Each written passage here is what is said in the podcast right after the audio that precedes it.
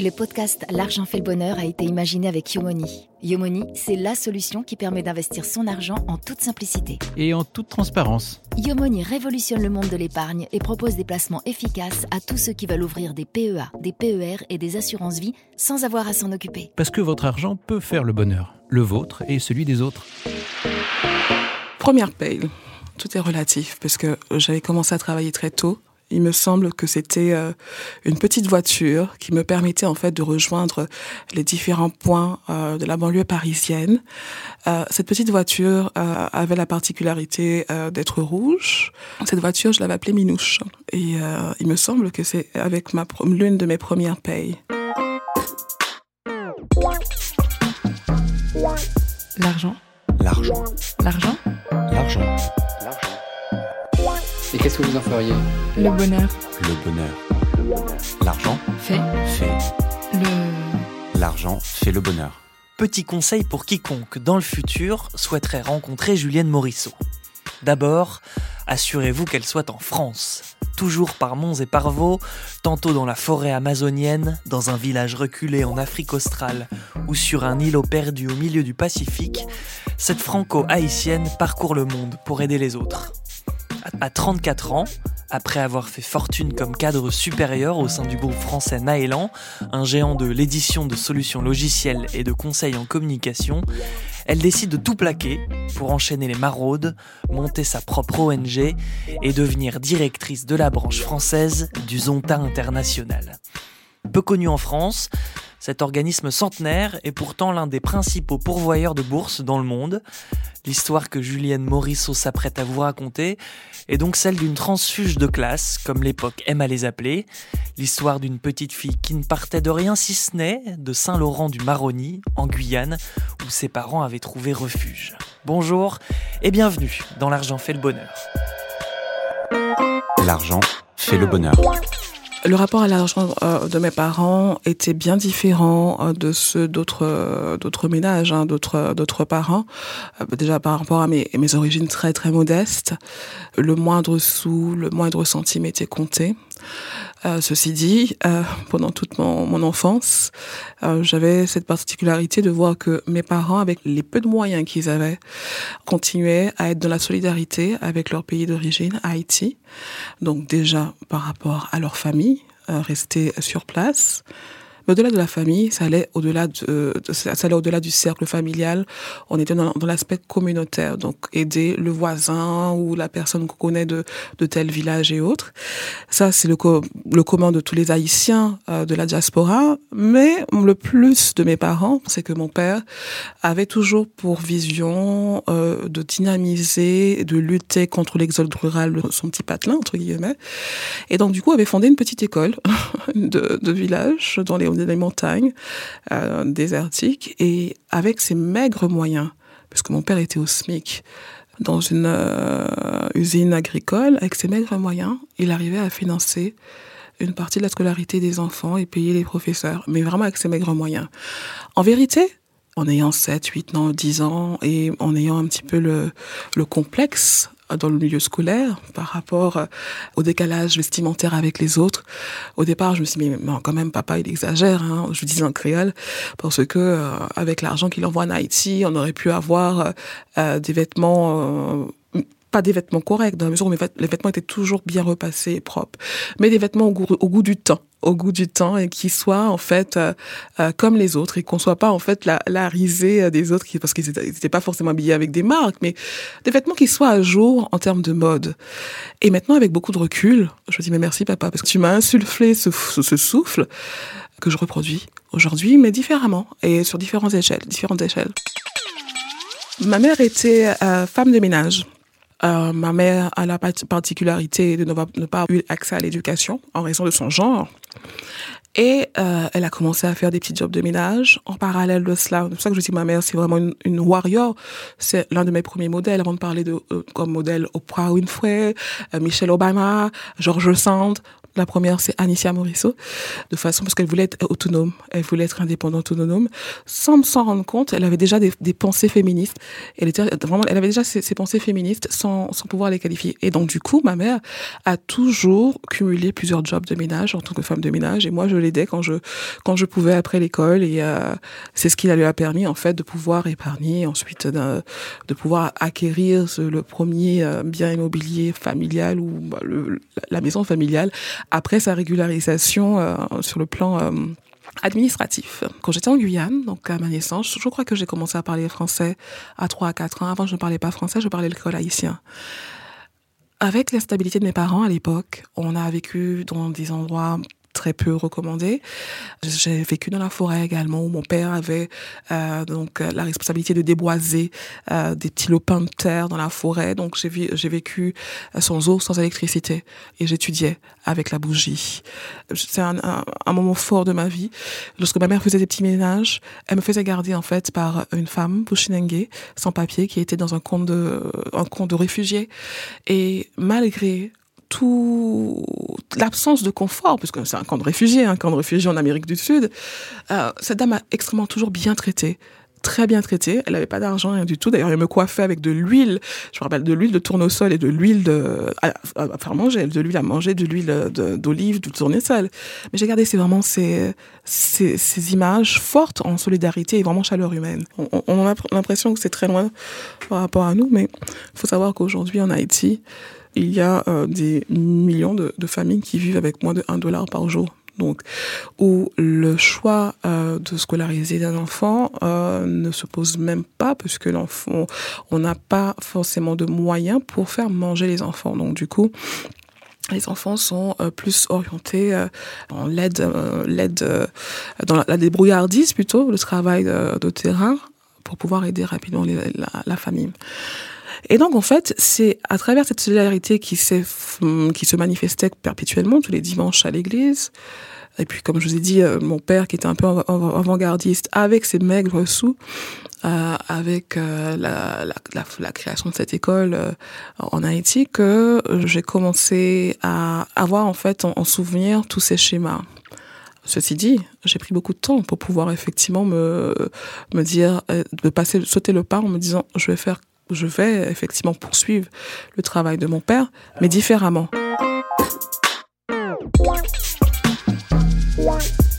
En 2002, une fois son bac économique et social en poche, Julienne Morisseau s'envole pour Paris. De ses premières semaines en métropole, elle se rappelle la vie chère, ce sentiment d'être perdue dans le gigantisme des immeubles parisiens, et aussi ses premiers petits jobs qui permettent de joindre les deux bouts. Puis la vie va la rattraper dans ses grandes largeurs, dans tout ce qu'elle a de plus moche, de plus vil, et bientôt c'est le déclic, de celui-ci naîtra son ONG, au secours des enfants démunis d'Haïti. Je fais des petits jobs étudiants divers et variés. Je me rappelle, c'était, euh, je venais d'arriver euh, télé-enquêtrice, euh, télé-prospectrice. Euh, je fais plusieurs petits jobs. Je, crois que je travaille également euh, à la CEPAM, à la Sécurité sociale, en tant que gestionnaire, mais toujours en parallèle de mes études.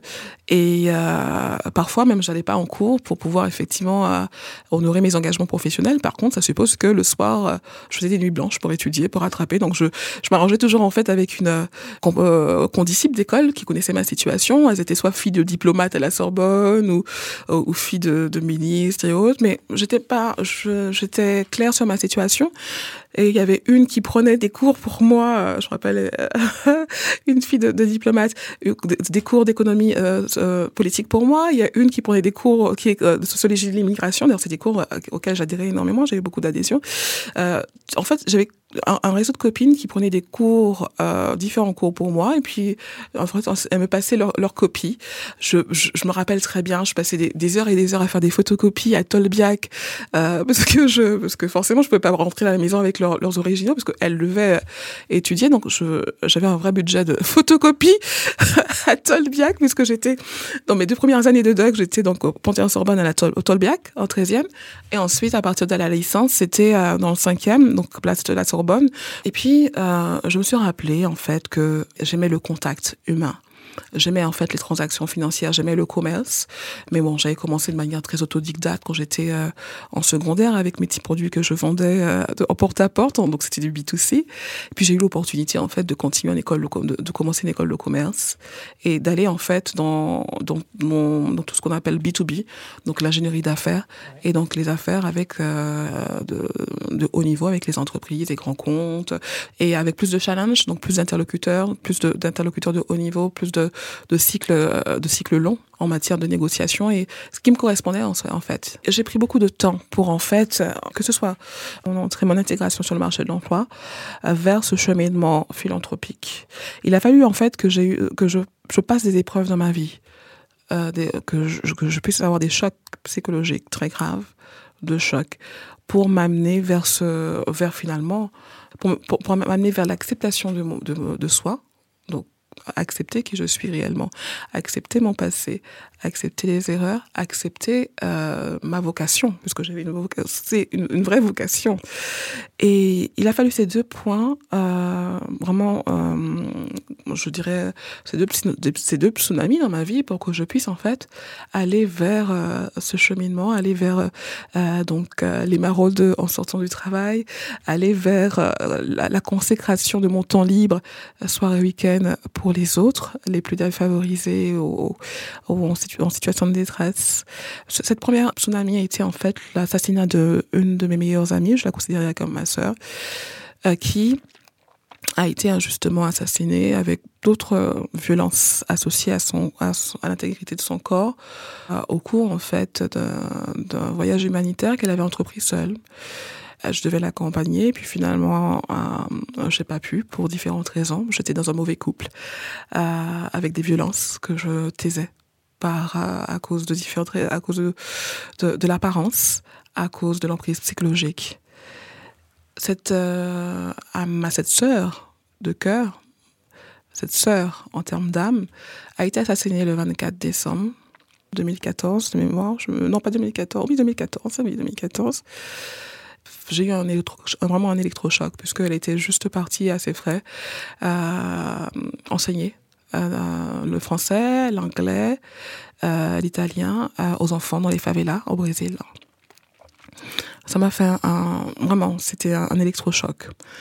Elle est d'ailleurs la marraine de notre ONG qu'on a créée, parce que c'était elle qui m'avait vraiment poussé sur ce sur ce volet. Ensuite, euh, a commencé une longue phase pour moi de tribulation, puisque je souhaitais sortir d'un couple qui était très toxique pour moi, puisque je subissais des, des violences conjugales que je taisais. Euh, c'est toujours le même schéma, hein, donc euh, emprise, euh, l'éloignement de la famille par le bourreau et vraiment vraiment cette emprise. J'avais vraiment du mal à, sortir de ce, schéma destructeur, destructeur parce que c'était toujours comme une machine à laver. Et hum, j'ai beaucoup pleuré, j'ai beaucoup prié. Et c'est pendant ce cheminement dans ce que j'ai appelé moi la, vallée du désert que j'ai commencé à ouvrir les yeux euh, donc j'allais à l'église sur euh, euh, les, alentours de la gare de Lyon avec tout, toutes les personnes invisibles mais que les gens ne voyaient pas mais moi je les voyais parce que je faisais le chemin entre mon bureau de la gare de Lyon et j'allais à l'église à Bastille. Et se transforme toutes les personnes je voyais tant de personnes SDF tant de femmes et d'enfants et que personne ne regardait, mais surtout dans des endroits, dans des coins qu'on ne voit, qu'on les verrait pas, parce que normal, ces, femmes se protègent.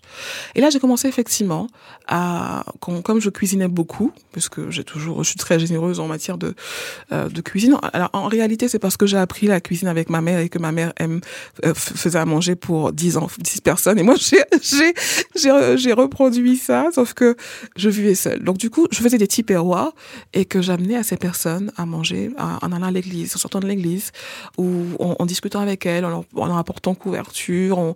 Je, je nommais pas ça maraude. Cet axe, pour moi, c'était normal. Et comme j'avais du temps, je passais cette soirée avec ces personnes. C'est comme ça, petit à petit, que j'étais amenée dans ce monde.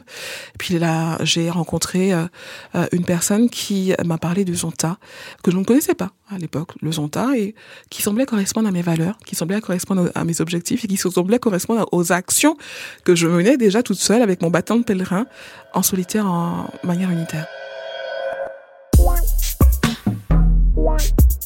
Julienne le dit elle-même, en général, quand on parle du Zonta, les gens ouvrent grand les yeux et disent ah, Le Zonta Ah ouais, connais pas. Pourtant, cette organisation apolitique fête ses 103 ans cette année. Créée en 1919 à Buffalo, aux États-Unis, par des femmes et pour des femmes, elle avait pour but de permettre à celles-ci d'atteindre leur plein potentiel en copiant les codes des clubs masculins de l'époque, comme le Rotary ou le Lions Club. Aujourd'hui implanté dans 62 pays via 1133 Zonta Club et 27 000 membres, son nom, Zonta, est inspiré par un mot de la langue Lakota, signifiant honnête et digne de confiance. La branche française de l'association, elle, a vu le jour en 1970.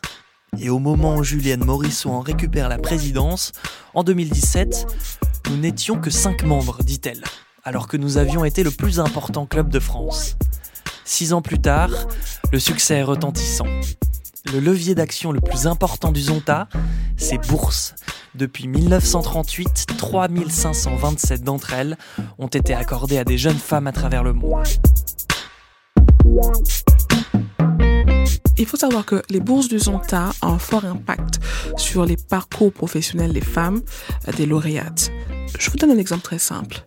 Juste, j'ai été euh, conviée au ministère des Outre-mer au mois de décembre dernier, puisque j'avais reçu une médaille des talents des Outre-mer euh, sous le haut patronage du président Emmanuel Macron euh, en septembre dernier. Et il s'avère que il y a une dame qui m'a accueillie en me disant que je connais très bien Ventin. Elle était directrice du ministère, elle est toujours, parce que je parle au passé, pardon. Elle est directrice du ministère des Outre-mer. Elle est ancienne préfète de l'Eure-et-Loire. Et euh, lorsque je lui dit, euh, mais c'est fort étonnant, puisqu'en général, les gens ne connaissent pas le Janta, elle m'a dit, madame, ah, il y a fort, fort longtemps, puisque je suis plus âgée que vous, j'avais reçu une bourse du Zonta. Et à l'époque, euh, c'était tellement beau, c'était tellement prestigieux, c'était la cérémonie qu'on avait faite pour moi, tellement que ça m'a marqué. Donc oui, je connais très bien le Zonta. Et cet exemple que je vous donne m'a fait, bah, vraiment m'a donné la chair de poule. Il faut savoir que le Zonta existe depuis plus de 103 ans. Donc, depuis 103 ans, le Zonta, donc, travail à faire en sorte que les femmes puissent saisir leur plein potentiel sur le plan professionnel, mais surtout dans des secteurs d'activité aujourd'hui où il y a vraiment de manière criante une sous-représentation de la gente féminine. La bourse Amelia Arts était, a été créée en l'honneur d'une ancienne zontienne, donc une ancienne membre du Zonta, Amelia Hart, la, la, femme pilote qui a essayé de, euh, rejoindre euh, différents points sur, la planète. Malheureusement, elle est tombée dans, ses, elle, est, décédée euh, au cours de, de ces différents parcours. Elle avait reçu une bourse, et c'est en grâce à cette jeune cette dame, en fait, qu'on a créé cette bourse de Zonta. Aujourd'hui, grâce à la bourse Amelia Art, il y a des femmes qui sont astronautes et des femmes aujourd'hui qui sont chercheuses.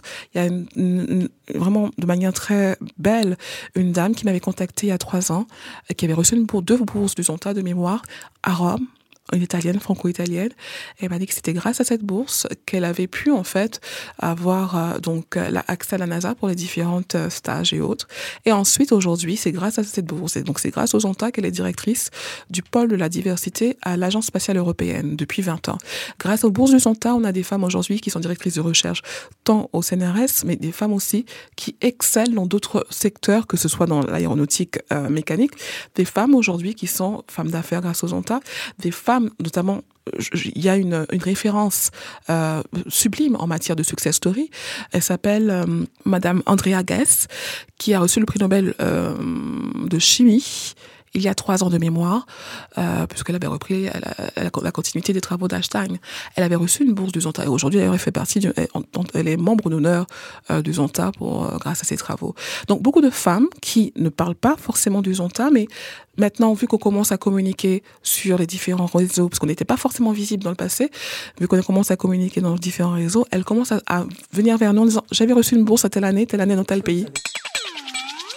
On a euh, une trentaine de bourses qui euh, concernent les jeunes filles qui s'investissent dans la vie publique de 16 à 19 ans. Les jeunes filles qui sont investies euh, dans leur association, que ce soit l'Église, que ce soit dans, dans les rôles de représentativité d'autrui, donc les, les, jeunes filles qui sont déléguées de classe et qui œuvrent pour les jeunes femmes de, leur communauté. C'est des, des, bourses de, de entre 1500 dollars et 4000 dollars pour une jeune fille de 16 ans à 19 ans. C'est beaucoup. On a encore, là, il y a une dernière bourse qui a été créée créé il y a quatre ans qui vise les jeunes filles dans le numérique et dans les métiers en fait techniques, autres que euh, l'aéronautique aérospatiale. C'est 8000 dollars, une trentaine de bourses, et on cherche ces boursières. Boursières. Vu tout ce que j'ai passé comme épreuve, euh, je ne me vois pas euh, ne pas donner le meilleur de moi-même. Je ne me vois pas sur un yacht, absolument pas en fait. Je me vois par exemple en Haïti, euh, sur une montagne, à aider les autres. Je, dans, mon, dans mon temps libre, bien entendu libre et vacances, je ne me vois pas au club med comme j'ai pu faire dans le passé avec parce que j'étais dans un mauvais couple euh, à boire le énième cocktail. Absolument pas. Je préfère me voir en fait soit en Amérique du Sud ou dans un coin reculé d'Afrique où là effectivement je donnais l'accès à l'éducation parce que l'éducation et ça c'est je, je, vais conclure par par cette, euh, cette citation qui me tient tant à cœur, l'éducation, et je ne fais pas de jeu de mon corps par rapport à l'actualité de guerre, mais l'éducation est l'arme la plus puissante qui puisse faire changer le monde. Et sans éducation, on a un peuple dans l'obscurité. Sans l'éducation, on laisse la, la place à l'obscurantisme.